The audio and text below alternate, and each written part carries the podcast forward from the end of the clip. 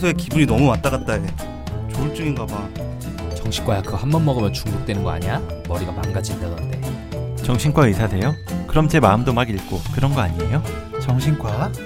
마음만 굳게 먹으면 되는 걸 무슨 치료를 받는다. 네가 의지가 약해서 그래. 정신과 의사들이 보여주는 정신과의 속살 어디서도 듣지 못했던 정신과의 속사정 이야기 내부자들 지금 바로 시작합니다.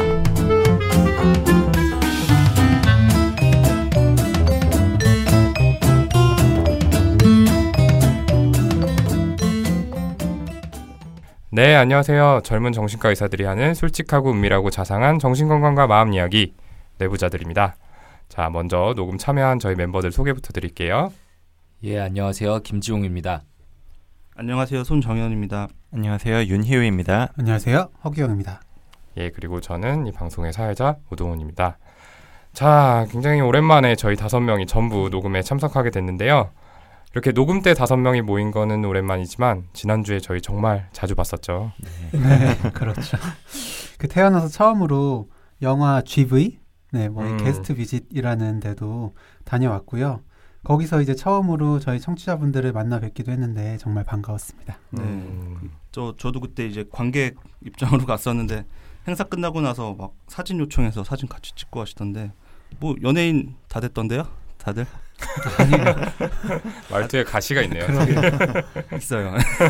아, 다 이렇게 잘 나가는데 저만 뭐 이러고 있어서 굉장히 위축이 되고 우울하고 그런 것 같습니다. 그건 당신이 시간이 안 된다고 해서 그런 거지. 사실 이렇게 토크하는 자리에 나가면 정현이가 제일 편하고 재밌게 할 것 같아요. 자꾸만 빼는 것 같아서 좀 아쉬운데. 그래요? 제일 재밌게 할지는 잘 모르겠고 지금 허기원 선생님도 얼굴에 의문이 좀 떠올랐죠. 지금 윤희 선생님 얘기 들으면서. 너도 그랬잖아. 희우가 저를 그래요? 좋아하긴 하나. 역시 희우가 되게 그 음, supportive 어. 지지적인 네, 그런 걸 그러니까요. 진짜 의사네요. 참. 아무튼 저희가 월요일, 목요일 두 차례에 걸쳐서 청취자분들을 만나뵐 자리가 있었는데요. 어, 두 번 다 정말 좋은 시간이었습니다. 사실 저는 목요일에만 참가를 했는데 저희가 이야기를 전에 듣기로는 열혈 청취자분들께서 좀 월요일에 이미 다 오신 것 같은 느낌을 받았거든요. 그래서 이 목요일에는 아무도 안 오시는 거 아닌가 한 대여섯 자리만 팔리는 거 아닌가 그래서 굉장히 불안해했었던 그런 기억이 납니다. 그렇죠. 뭐 저는 월요일에는 그냥 관객석에 앉아서 같이 보고 목요일에는 행사에 참가했었는데 어, 월요일에 너무 뜨거운 분위기길래 아 이제 우리는 목요일엔 아무도 안 오시겠구나 이래서 저랑 동훈이랑 하루에도 막 열 번씩 관객 수 체크하고 이랬었는데 저희 예상보다 너무 많은 분들이 와주시고 뭐 몇몇 분들께서는 끝나고 저희 방송 잘 듣고 있다고 인사도 해주셔서 정말 네, 감동받았었어요. 아. 네. 네, 그리고 커피를 사다 주신 분도 계셔서 특히 더 감동을 받았습니다. 찾아와 주신 모든 청취자분들께 진심으로 감사하다는 말씀 좀 드리고 싶습니다. 네, 너무너무 감사드리고요. 또 앞으로도 저희 방송에 많은 관심과 애정 꾸준히 보여주시기를 부탁드리겠습니다. 예, 저희 근황 전하는 거는 이 정도로 마무리를 하고요. 자, 오늘 정신건강의학과의 비밀을 소개합니다. 정비석 코너에서는 자, 어떤 얘기가 좀 준비되어 있죠? 예, 뭐 제목 보고 들어오셔서 다들 주제 이름은 아실 것 같아요. 오늘은 저희가 치매에 관련된 얘기를 나누어 보려고 하는데요. 어, 이번에 문재인 정부 공약으로 치매를 국가에서 책임지겠다는 내용이 있었죠. 지난 9월 18일에 제10회 치매 극복의 날을 맞아서 박능후 보건복지부 장관께서 치매 국가 책임제의 추진 계획에 대해서 발표를 했었어요. 국민이나 언론의 반응도 뭐 여러 가지 의미로 상당히 뜨거웠고요. 네. 그래서 저희도 그 이런 흐름에 맞춰서 어, 이 치매가 일단 어떤 병인지 그리고 어떻게 접근을 어, 정신과에서 하고 있는지에 대해서 이야기를 나누어 보려고 합니다. 네, 저도 그 9월 18일에 장관님께서 이제 발표한 계획을 봤는데 뭐 사실 청사진 자체는 굉장히 좋더라고요. 그대로 되면 얼마나 좋겠냐라는 생각이 많이 들었는데 이게 참 큰 문제인 게 정부의 통계와 예측치에 따르면 이제 뭐 2016년에는 치매 환자가 69만 명 정도 되는 거로 이렇게 추산되고 있는데 뭐 15년 뒤인 2030년에는 127만 명까지 증가할 거라고 전망된다고 해요. 거의 두 배 가까이 느는 건데 평균 수명이 계속해서 증가하는 현대 사회에서 치매 환자 수가 늘어나는 건 뭐 현재로서는 막을 수가 없는 현상이거든요. 치매를 완전히 고칠 수 있는 치료약이 없기 때문에 네, 그렇죠. 네. 음. 그리고 우리나라의 고령화 속도는 너무 빨라서 이 통계치들의 예상을 다 뛰어넘고 있어요, 사실. 그래서 제 생각엔 15년 뒤에 특별한 일이 없으면 저거보다 더 많을 수도 있겠다는 생각도 들고 정말 사회적으로 큰 문제죠. 그렇죠. 이 치매라는 병은 뒤에서도 자세히 설명을 하겠지만 뇌의 퇴행성 질환이기 때문에 대부분 노인들에게서 발생하는 거거든요. 그러다 보니까 아무리 생활 환경이 개선이 되고 뭐 의료 질이 개선이 되고 또 뭐 약이 새로 나오고 그래도 전체적인 치매 환자의 수가 늘어나는 것 자체를 막을 수는 없을 것 같아요. 네, 그렇다고는 해도 그냥 마냥 이제 손 놓고 있을 수만은 없잖아요. 나이가 들면 치매가 생길 수 있는 게 아무리 자연적인 현상이다라고 해도 치매 환자 본인이나 가족들이 받는 고통은 정말 크니까요. 실제로 뭐 생활하는 것도 어렵고 또 이를 돕기 위해서 주위에서 또 많은 노력도 해야 되고 음. 그리고 날이 갈수록 생활이 어려워지는 어르신들을 보면서 이제 주위에서 또 마음의 상처를 받을 수도 있고요. 게다가 뭐 간병비나 의료비 이런 것들까지 또 생각하면 경제적인 어려움도 따라오게 되니까 부담이 많이 되죠. 그러다 보니까 국가에서도 어, 치매를 책임져야 한다 이런 이야기가 나오게 된 것 같습니다. 네, 그렇죠. 이 지금도 그런데 아까 지용 형이 얘기했던 것처럼 치매 환자 수가 훨씬 더 늘어나게 되면은 그만큼 많은 분들께서 고통을 겪을 수가 있잖아요. 이렇게 고통이라는 단어로 표현을 하고 있는데 실제로 치매에 걸리게 되면은 어떤 일들이 일어나는지를 좀 알아야 조금 더 이해를 할 수가 있을 것 같아요. 다들 치매 환자분들 접해본 경험들은 많이 있으실 텐데 한번 저희 경험들을 얘기해 볼까요? 예, 제가 먼저 말씀드려 볼게요. 아무래도 치매 환자를 본 경험을 생각을 해보면 전공의 때가 떠오릅니다. 광주 세브란스 병원에서 저희 병동 하나가 다 그 노인 병동 대부분 치매 환자분들 네, 네, 맞아요. 예. 맞아요. 노인 병동이었잖아요. 그 치매 환자분들이 대부분이었는데 증상의 정도가 굉장히 다양한 분들이 많이 계셨던 걸로 기억이 나요. 그 중에 제가 2년차 초반에 담당을 했던 어르신 중에 한 분은 그 중증의 기억력 저하가 있으신 전형적인 알츠하이머 치매셨는데 정말 말 그대로 돌아서면 다 무슨 대화건 어떤 사건이건 본인이 했던 행동이건 다 잊어버리기를 반복을 하셨어요. 네. 음, 그래서 이제 저희가 한 텀이 한 이제 근무 기간이 세 달인데 세 달 동안 매일 아침에 회진 때 인사드리고 뭐 이런저런 말씀 나누고 했었는데 결국에 세 달째 떠나는 그 마지막 날에도 제 얼굴 이름을 기억을 못 하셨던 게 기억이 납니다. 음. 마지막 날 인사 드렸는데 정말 처음 보는 사람처럼 이렇게 음. 대하셔서 음, 좀 안타까운 네. 마음 음. 들었었습니다. 그렇죠. 네. 광주 얘기하셔서 그런데 확실히 이제 제가 1년 차에 계셨던 분이 4년 차가 될 때까지도 이제 계셨던 분들이 꽤 그러니까 장기간 입원해 그렇죠. 네, 계셨다는 맞아요. 거죠. 음, 예. 어떻게 보면 그분들한테는 거기가 그냥 생활 음, 하셨던 것. 같은데 네. 제가 3년 차 때 광주에 있을 때 거기서 이제 노인 파트 돌았었거든요. 그때 치매 환자분으로 case conference를 한 적이 있었어요. 음, 예. 음. 치매 환자분을 대상으로 환자 토의를 하는 일은 사실 거의 없거든요. case conference를 하다 보니까 덕분에 이제 그 할아버지와 이제 많은 대화를 했었습니다. 그래서 이제 옛날 얘기부터 쭉 듣는데 뭐 6.25 때 학도병으로 참전했던 얘기부터 인생 이야기를 쭉 해주셨어요. 그래서 듣는 과정 중에 좀 많이 친해지기도 했었고요. 그 할아버지 증상이 가족들이 이제 할아버지의 돈을 뺏어간다 이런 생각 때문에 이제 공격성을 보이시고 그래서 결국 입원을 하셨던 거거든요. 음. 근데 이제 치매 환자분들에서는 특히 이렇게 뭐 누가 돈을 뺏어간다든지 아니면 뭐 밥에 독을 탄다든지 이런 피해 사고가 정말 흔하잖아요. 네. 네. 네. 그래서 뭐 가족들한테 뭐 돈 관련된 얘기는 하지 않더라도 어, 어쨌든 뭐 가족들한테 좀 안 좋은 생각을 가지고 계시니까 좀 연락도 좀 자주 하고 좀 멀더라도 좀 자주 찾아와서 안심 좀 시켜달라 이렇게 말씀을 드렸었는데 정말 안 찾아오시더라고요. 네. 네. 가족분들이 네. 네. 그래서 더 증상이 이렇게 생기셨나라는 생각도 좀 음. 들었었거든요. 예. 좀 그래서 좀 야속했었었는데 그러다 보니까 저도 답답했던 기억이 납니다. 네. 저도 1년 차 때 담당했던 환자분이 기억이 좀 나는데요. 이 일반적으로 치매는 60대 중반 이후에 발병을 하는 경우가 흔한데 그분 같은 경우는 50대 초반의 젊은 나이에 진단을 받고 입원을 하시게 된 그런 분이었어요. 어, 일찍 어. 네. 아마 이제 뒤에서 얘기가 나오겠지만 이 치매의 유형이 좀 다양하잖아요. 그래서 이제 그분 같은 경우에는 기억력 같은 인지 기능 손상보다는 이 성격적인 변화가 더 두드러지게 나타나는 그런 타입의 치매를 앓고 계셨어요. 그래서 가족들 얘기를 들어보면은 원래 굉장히 유순하고 자상하던 분이었는데 점점 개팍하고 사나운 성격으로 변해서 막 동네에서 이 사람 저 사람하고 싸우고 이렇게 문제 일으키다가 입원을 하시게 된 거죠. 음, 그래서 이제 저희 병원에 입원하셨을 때쯤에는 엄청나게 폭력적인 분이 되어 계신 상태라서 회진 때 멱살을 잡힌 적도 있고 심지어 제 얼굴에 침을 뱉은 예 그런 적도 있었던 음. 기억이 아. 납니다. 네, 그 치매라고 하면 보통 이제 기억력이 저하돼서 뭐 누워만 계신 노인분들의 이미지를 머릿속에 떠올리기 쉬운데요. 결국 치매란 게 결국 뇌의 그 전반적인 퇴행성 변화에 의해서 발생하는 거기 때문에 기억력 저 외에도 이제 다른 뇌의 기능들이 저하된 모습이 나타나요. 뭐 예를 들어서 충동 억제를 담당하는 뇌 부위가 줄어들면 방금 동훈이 얘기한 것처럼 폭력적인 모습이 나타나기도 하고 규영이가 말한 것처럼 망상 환청이 생기기도 하죠.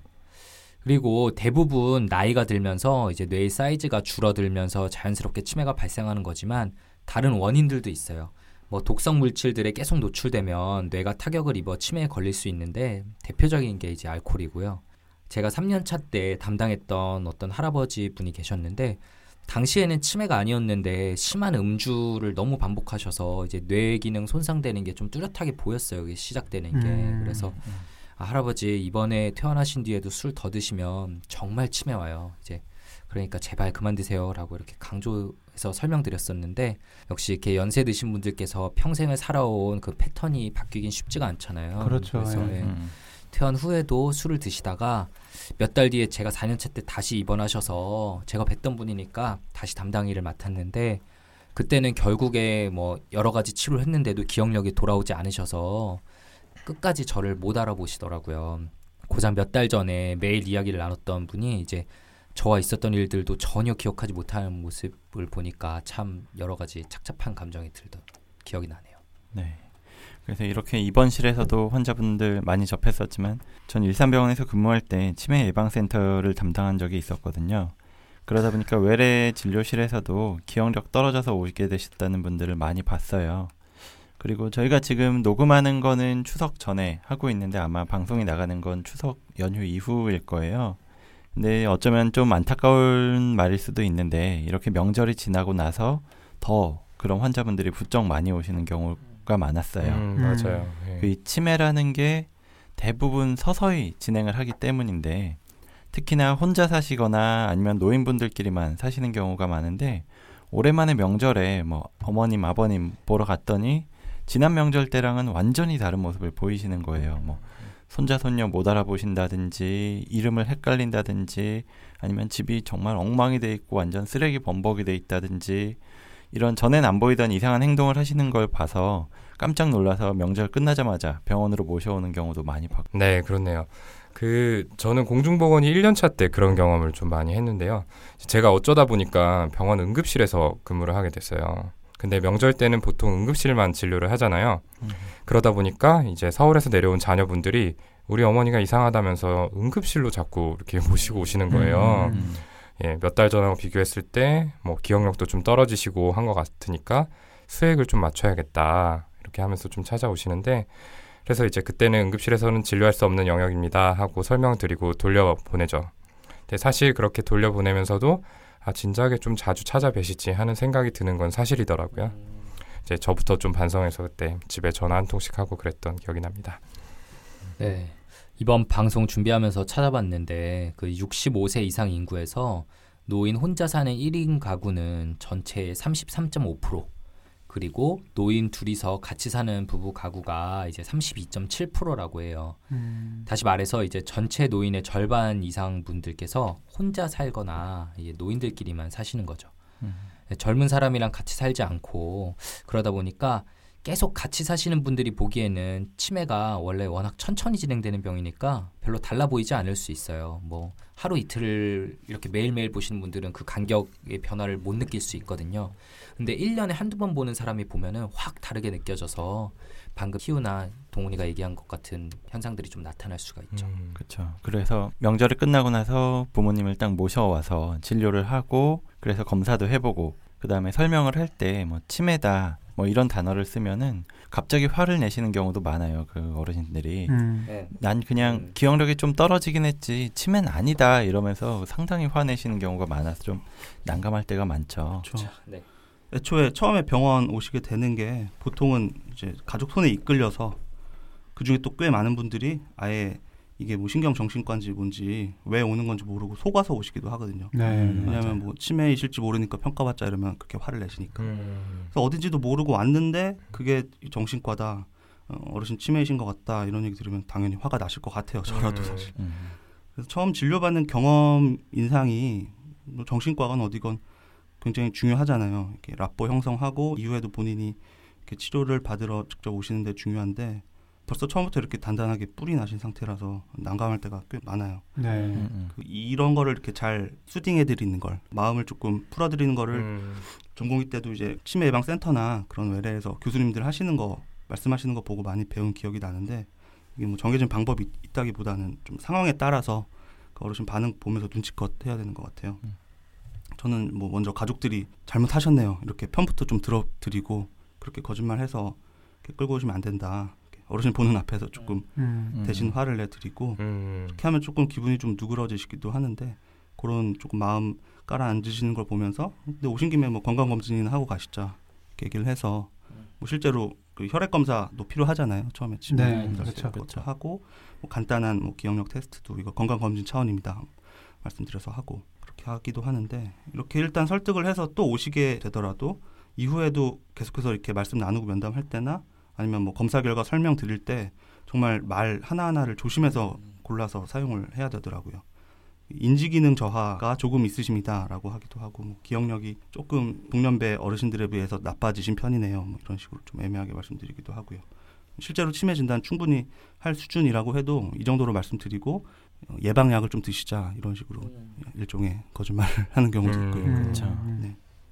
예, 저희가 이렇게 좀, 좀 신경을 쓰고 좀 조심을 하려고 하는 것도 아마도 이렇게 치매에 대한 선입견이 있기 때문이 아닐까 싶은데요. 아무래도 치매라는 진단명이 부정적인 뉘앙스를 띠고 있는 것 같잖아요. 음. 이제 뭐 자식을 못 알아본다든지 대소변을 못 가린다든지 또 말이 잘 안 통하고 고집을 피운다든지 하는 인상이 있기도 하고요. 거기에 더해서 스스로 앞가림을 못하게 되었다는 의미로 쓰이기까지 하다 보니까 본인에게 치매라고 하면은 좀 환자분들께서 모욕당했다는 느낌까지 받으시기도 하는 것 같아요. 네.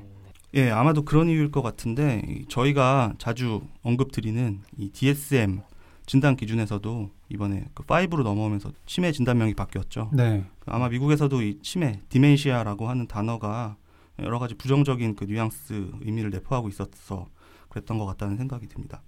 그 사판 DSM-4까지는 이 dementia라고 하는 치매라는 단어를 썼는데 5판에 넘어오면서 주요 신경인지 장애 또는 뭐 경증 신경인지 장애, 그 메이저 또는 mild neurocognitive disorder라는 단어로 진단명이 바뀌었습니다. 음, 네. 이제 아무래도 이름이 바뀌니까 좀 어감이 부드러워진 감이 있죠.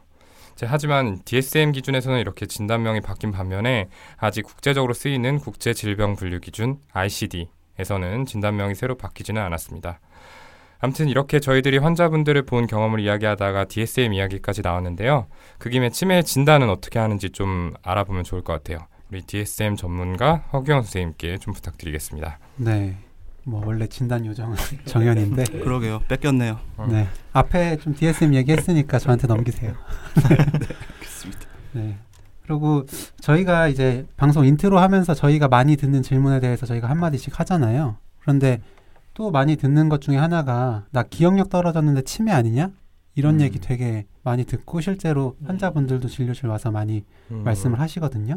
이제 DSM-4 기준에서 이제 바뀌기 전 기준에서는 치매라는 단어를 썼고 그 진단을 내리기 위해서는 방금 말씀드린 기억력, 그러니까 요 기억력이라는 거는 이제 새로운 정보를 배우거나 뭐 이전에 알았던 정보를 회상해내는 능력을 말하는데 기억력의 저하가 반드시 좀 포함이 되어 있어야 했어요. 그리고 또 이외에도 다른 인지 기능 장애가 좀 있어야 되는데 뭐 언어 능력이나 뭔가를 실행하는 능력, 인식하는 능력, 집행 기능 이런 것 중에 하나 이상의 문제가 이제 동반이 되어야 진단을 할 수가 있었습니다.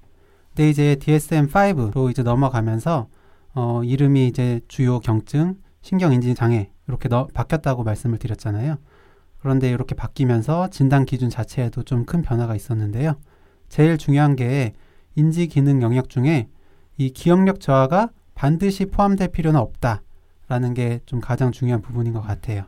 그러니까 요게 없더라도 다른 뭐 복합 주의력이라든지 실행 기능, 뭐 학습 및 기억력, 그리고 언어 능력, 지각 운동 기능, 사회 인지 기능 이렇게 여러 가지 그런 기능 중에 한 가지 영역 이상에서 뭐 이전과는 다르게 손상이 있다 하면은 진단을 할 수 있게 바뀌었습니다.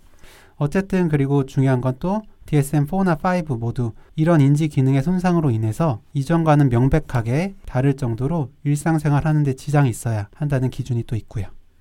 음. 네, 맞습니다. 그런데 지금 말씀하신 그 바뀐 진단 기준에서 이 실행 능력이나 인식 능력 그리고 집행 기능, 뭐 사회 인지 기능 이런 단어들이 지금 듣고 계신 청취자분들께서는 좀 잘 와닿지 않는 분들이 많이 계실 것 같다는 생각이 들어요. 뭐 저희도 정신과 의사 음. 되기 전에 그랬으니까 네, 그렇죠. 음. 조금만 더 풀어서 설명을 드려보면 어떨까 싶은데요. 그 먼저 실행 기능에 대해서 실행 능력에 대해서 말씀을 드리면 이 이런 뭐 관절이나 근육에 실제적인 이상이 없음에도 어떤 이 뇌신경 인지 기능의 저하 때문에 전에 잘 해왔던 여러 가지 운동 기능들 예를 들어 뭐 일상생활에서 빗질을 한다거나 음. 뭐 농사 짓는 분들이 농기구를 다루는 방법이라거나 음. 그런 것들을 사용하는데 어려움을 겪고 그 기능을 못 하시게 되는 걸 이제 실행 기능이 떨어질 때 나타나는 실행증 이라고 말을 하고요. 네. 네, 네. 실제로 검사실에서 음. 평가를 할 때는 이 본인이나 보호자분들한테 그런 일상생활에서의 기능을 확인해서 여쭤보기도 하고 음. 어, 실제 평가 그러니까 검사에서는 뭐 좀 복잡한 그림을 보여드린 다음에 그걸 따라 그리게 하는 검사를 하기도 하는데 이게 아까 희우랑 얘기했는데 사실은 뭐 그 working memory나 기억력 같이 하는 거라서 음. 이런 거 있잖아. 망치질 해보세요. 뭐 김밥 썰어보세요. 이런 것들이 그 보통 그런 걸로 체크하지. apraxia 네. 어, SNS 가위질 해 보세요. 가위질 해 보세요. 그래서 이제 검사실에서는 뭐 농기구를 직접 다루게 할 수는 없으니까 음. 뭐 누구나 손- 할수 있는 간단한 것들 뭐. 뭐 가위질을 해보세요라거나 뭐 망치질하는 시늉을 해보세요라거나 그런 것들을 체크를 하게 되죠. 그리고 그 아그노시아 그 인식 능력의 저하가 있게 되면 아그노시아라고 하는데 실제적인 뭐 청력이나 시력 이런 감각 기관에 어떤 이상이 있는 게 아니고 그런 어떤 뭐 물건들을 인식하는 그 머릿속의 지식 부분에도 이, 이상이 없는데 실제로 그 자극을 눈앞에 대했을 때 그 자극이 무엇인지 인식하지 못하는 능력입니다. 좀 어렵게 음. 말하면 감각 정보들을 처리하는 그 프로세싱 과정의 문제라고 하기도 하는데 예 하나만? 예를. 들어서. 예를. 굉장히 오늘 저 공격적이시네요 저희한테. 뭐 사자나 뭐 그런 누구나 알 수 있는 뭐 동물이나 물건들의 이름을 아, 물건들을 보여드리고 이것이 뭐냐 이렇게 해서 인식을 하시는지 체크를 하게 되는 거죠. 동물의 왕이 네. 뭐, 뭐냐라고 하면 사자인 걸 아시는데도 네. 그 음, 물건 그렇죠. 그 사진을 직접 보여드리면 그게 뭔지 인식을 모른다. 못하시는 음. 그런 것들 아. 생각하시면 돼요. 세조 선생님 알고 있었네요. 그러게요. 조금 전에 말해주셔서 알았어요. 그리고 그 펑션, 이 집행 기능이라고 하는 것은 어떤 작업 기억이나 뭐 주의 집중을 선택적으로 하는 그런 기본적인 인지 기능들을 다 통합을 해서 실제로 앞에 주어진 어떤 조금 복잡한 어려운 과제들을 음. 해결할 수 있는 능력을 음. 보는 것입니다. 조금 어려운 개념인데 검사실에서는 이런 것들을 해요. 스트룹 테스트라고 해서 파란색으로 쓰여진 빨강이라는 글씨가 있고 실제로 빨간색으로 쓰여진 뭐 검정이라는 글씨가 있다. 이런 게 있을 때 빨간색을 고르세요라고 하면 이, 시- 이 집행 기능이 떨어지신 분들은 빨강이라고 써, 쓰여져 있는 파란색 글씨를 고를 수가 있다는 거죠. 그렇죠. 음. 그 색깔을 골라야 되는데 색- 글씨를 보고 이렇게 그쵸. 석 그치. 집어버리면은 네. 선택 네. 기능이 좀 선택적으로 주의 집중을 이제 이제. 음. 해서 그런 것들을 그 그런 자극들을 걸러내는 기능이 떨어져 계시기 때문에 음. 집행 기능이 떨어지면 그렇게 되고 대개는 근데 이제 집행 기능이 떨어지신 분들은 일상생활에서 많이 드러나게 되기 때문에 어, 먼저 알, 저희가 알게 되는 경우가 많이 있습니다. 그리고 마지막으로 social cognition의 경우에는 이 사회적인 어떤 관계, 대인 관계에서 이 타인의 어떤 감정 상태나 생각, 의도를 파악을 해서 그 사람이 어떤 이유로 이런 모습을 보인다 이런 걸 유추를 해서 자기가 판단을 하는 이런 인지 기능을 말하는 거죠. 이것들이 잘 안 되면 뭐 상대방의 의도를 오해하기도 하고 알아차리지도 못하기 때문에 뭐 대인관계, 일상생활이 어려우실 거고요. 아, 와. 대단합니다. 대본에 없던 걸 시키셔서 굉장히.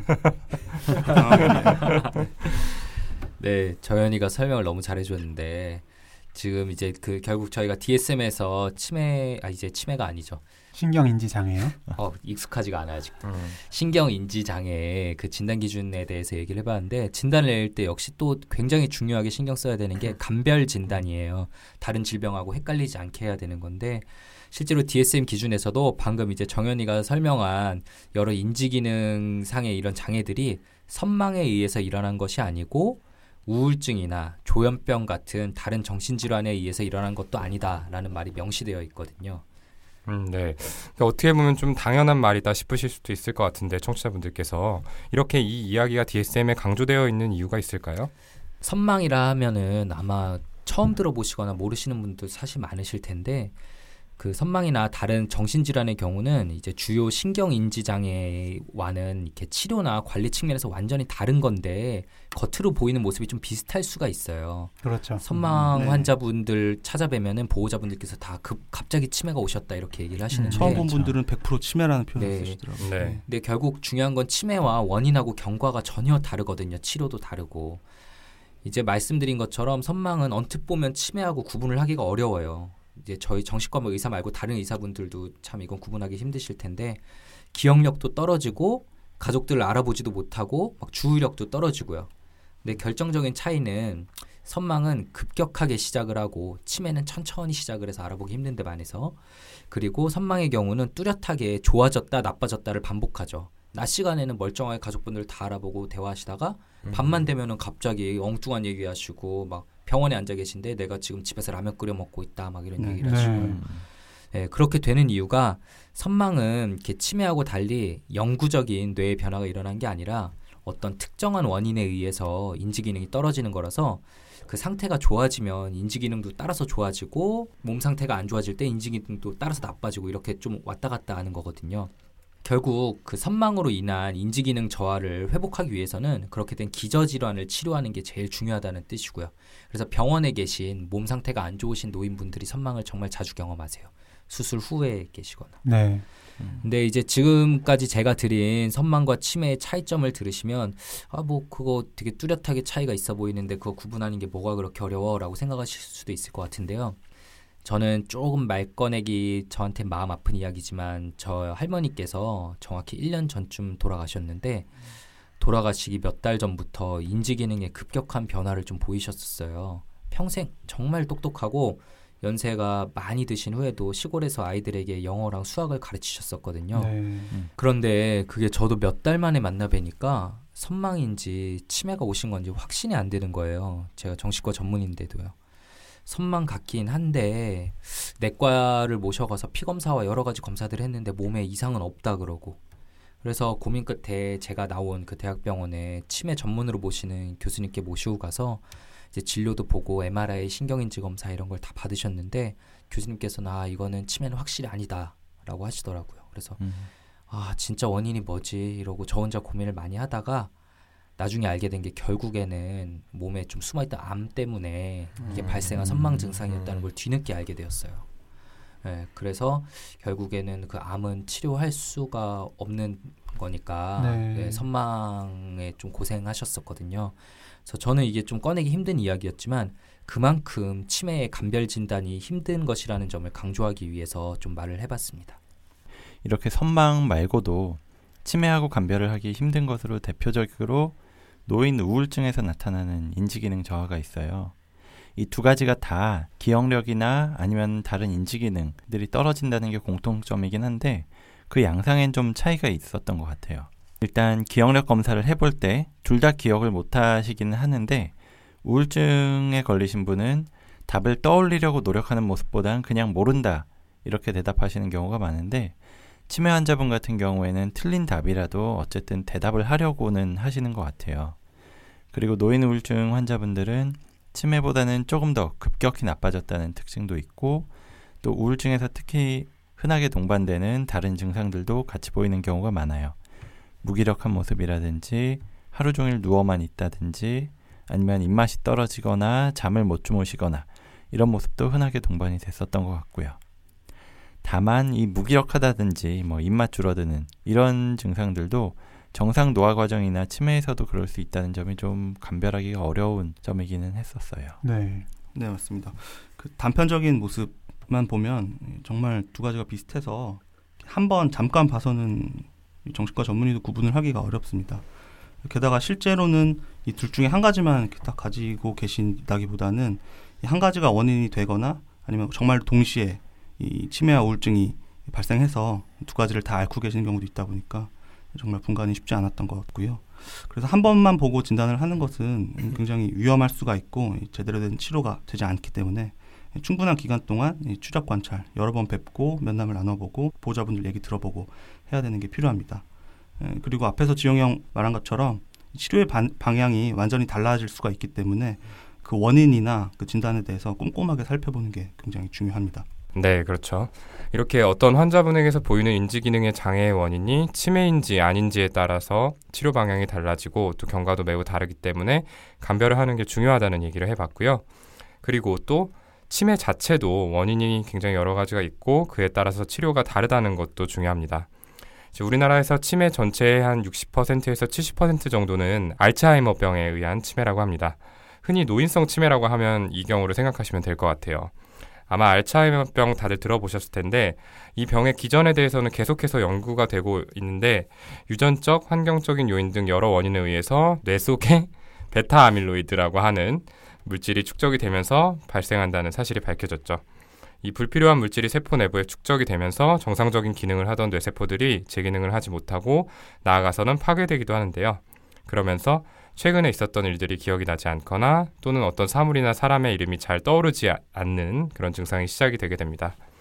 그리고 병이 진행이 되게 되면서 점점 오래된 일들도 기억이 나지 않고 일상생활을 하는데 필요한 계산이나 논리적 사고와 같은 기능도 점차 감퇴되게 되죠. 그리고 마지막으로 중증이 되게 되면 가족들도 알아보기 어려워지고 걷기, 대소변 가리기, 식사하기 같은 기본적인 기능까지 수행을 못하게 되는 그런 병입니다. 네. 그리고 그 다음으로 흔한 치매는 혈관성 치매가 있어요. 이건 뇌경색이나 뭐 뇌출혈 이후에 발생하는 인지 기능의 저하를 좀 얘기하는데요. 뭐 고혈압이라든지 당뇨, 고지혈증 같이 이렇게 기저질환이 있는 경우에 더 흔하게 발생할 수가 있습니다. 그 또 뇌경색이나 뇌출혈이 뭐 크기가 얼마나 크냐, 그리고 또 어느 부위에 있느냐, 뇌의 어느 부위에 손상을 입었느냐에 따라서 이제 어떤 기능이 먼저 손상을 받을지가 좀 결정이 되죠. 그래서 뭐 이 경우에는 기억력 저하가 먼저 시작이 될 수도 있지만 어, 손상 받는 부위에, 부위에 따라서 이제 감각이나 뭐 운동 능력의 저하, 뭐 감정의 변화 같은 것들이 먼저 시작이 될 수도 있습니다.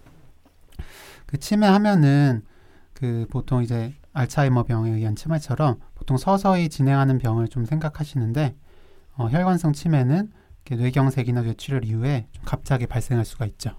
네. 그 밖에도 우리나라에서 흔한 치매의 원인 중에 하나가 알코올로 인한 치매입니다. 오랜 기간 동안 많은 양의 음주를 꾸준히 하게 되면 기억력이 쉽게 떨어지는데요. 저희가 알코올 의존 편에서도 이야기를 잠깐 했었을 것 같은데 알코올 자체가 뇌세포를 파괴하기도 하고 아니면 알코올 의존에 의해서 주요 비타민들의 결핍이 일어나면서 음. 뇌 손상이 일어나게 네. 된다고 해요. 이 알코올성 치매는 앞에서 이야기했었던 알츠하이머 치매 아니면 혈관성 치매랑은 달리 훨씬 더 젊은 나이에 시작될 수 있기 때문에 특히 주의할 필요가 있고요. 심지어 저는 30대 초반의 나이에도 알코올성 치매가 진행이 돼서 일상생활도 제대로 하지 못하는 분까지 뵌 적도 음. 있었거든요. 음. 저는 뭐 정말 흔치 않은 그 루이 소체 치매 환자분을 배웠던 기억이 나요. 그 이 치매의 경우 특징적인 면이 뚜렷한 환시를 보는 경우가 많다는 건데요. 50대 아주머니셨는데 아무도 없는 집에서 다른 사람들이 우리 집에 들어와 있다, 뭐 걸어 다닌다 이런 생생한 장면을 계속 이야기하시니까 가족분들이 이제 걱정되셔서 데리고 오셨었는데 전혀 생각지 않았던 치매 진단을 받고서 다들 되게 많이 힘들어하셨던 모습이 좀 기억이 나네요. 음. 네, 맞습니다. 그 여기까지 몇 가지 치매의 흔한 원인에 대해서도 알아봤는데요. 방금 말한 루이소체 치매도 그렇고 전축두엽 치매, 파킨슨병으로 인한 치매 등 좀 흔치 않은 치매들도 여럿 있습니다. 참고로 앞서서 제가 말씀드렸던 그 성격 변화가 심하게 나타나서 폭력적이었던 치매 환자분의 진단명은 전축두엽 치매 였고요. 음. 이런 것들에 대해서도 자세히 저희가 말씀드리면 좋겠지만 그러다 보면 너무 분량이 늘어날 것 같아서 이 정도에서 좀 정리를 해보도록 하겠습니다. 지금까지 치매 진단 기준과 감별 진단에 대해서 알아봤고요. 이어지는 2부에서는 그렇다면 인지 기능이 떨어져서 병원에 갔을 때 실제로 어떻게 치매를 진단하게 되는지에 대해서 그리고 치매는 어떻게 치료하고 관리해야 하는지에 대해서도 이야기를 나눠보도록 하겠습니다. 2부도 계속 들어주세요.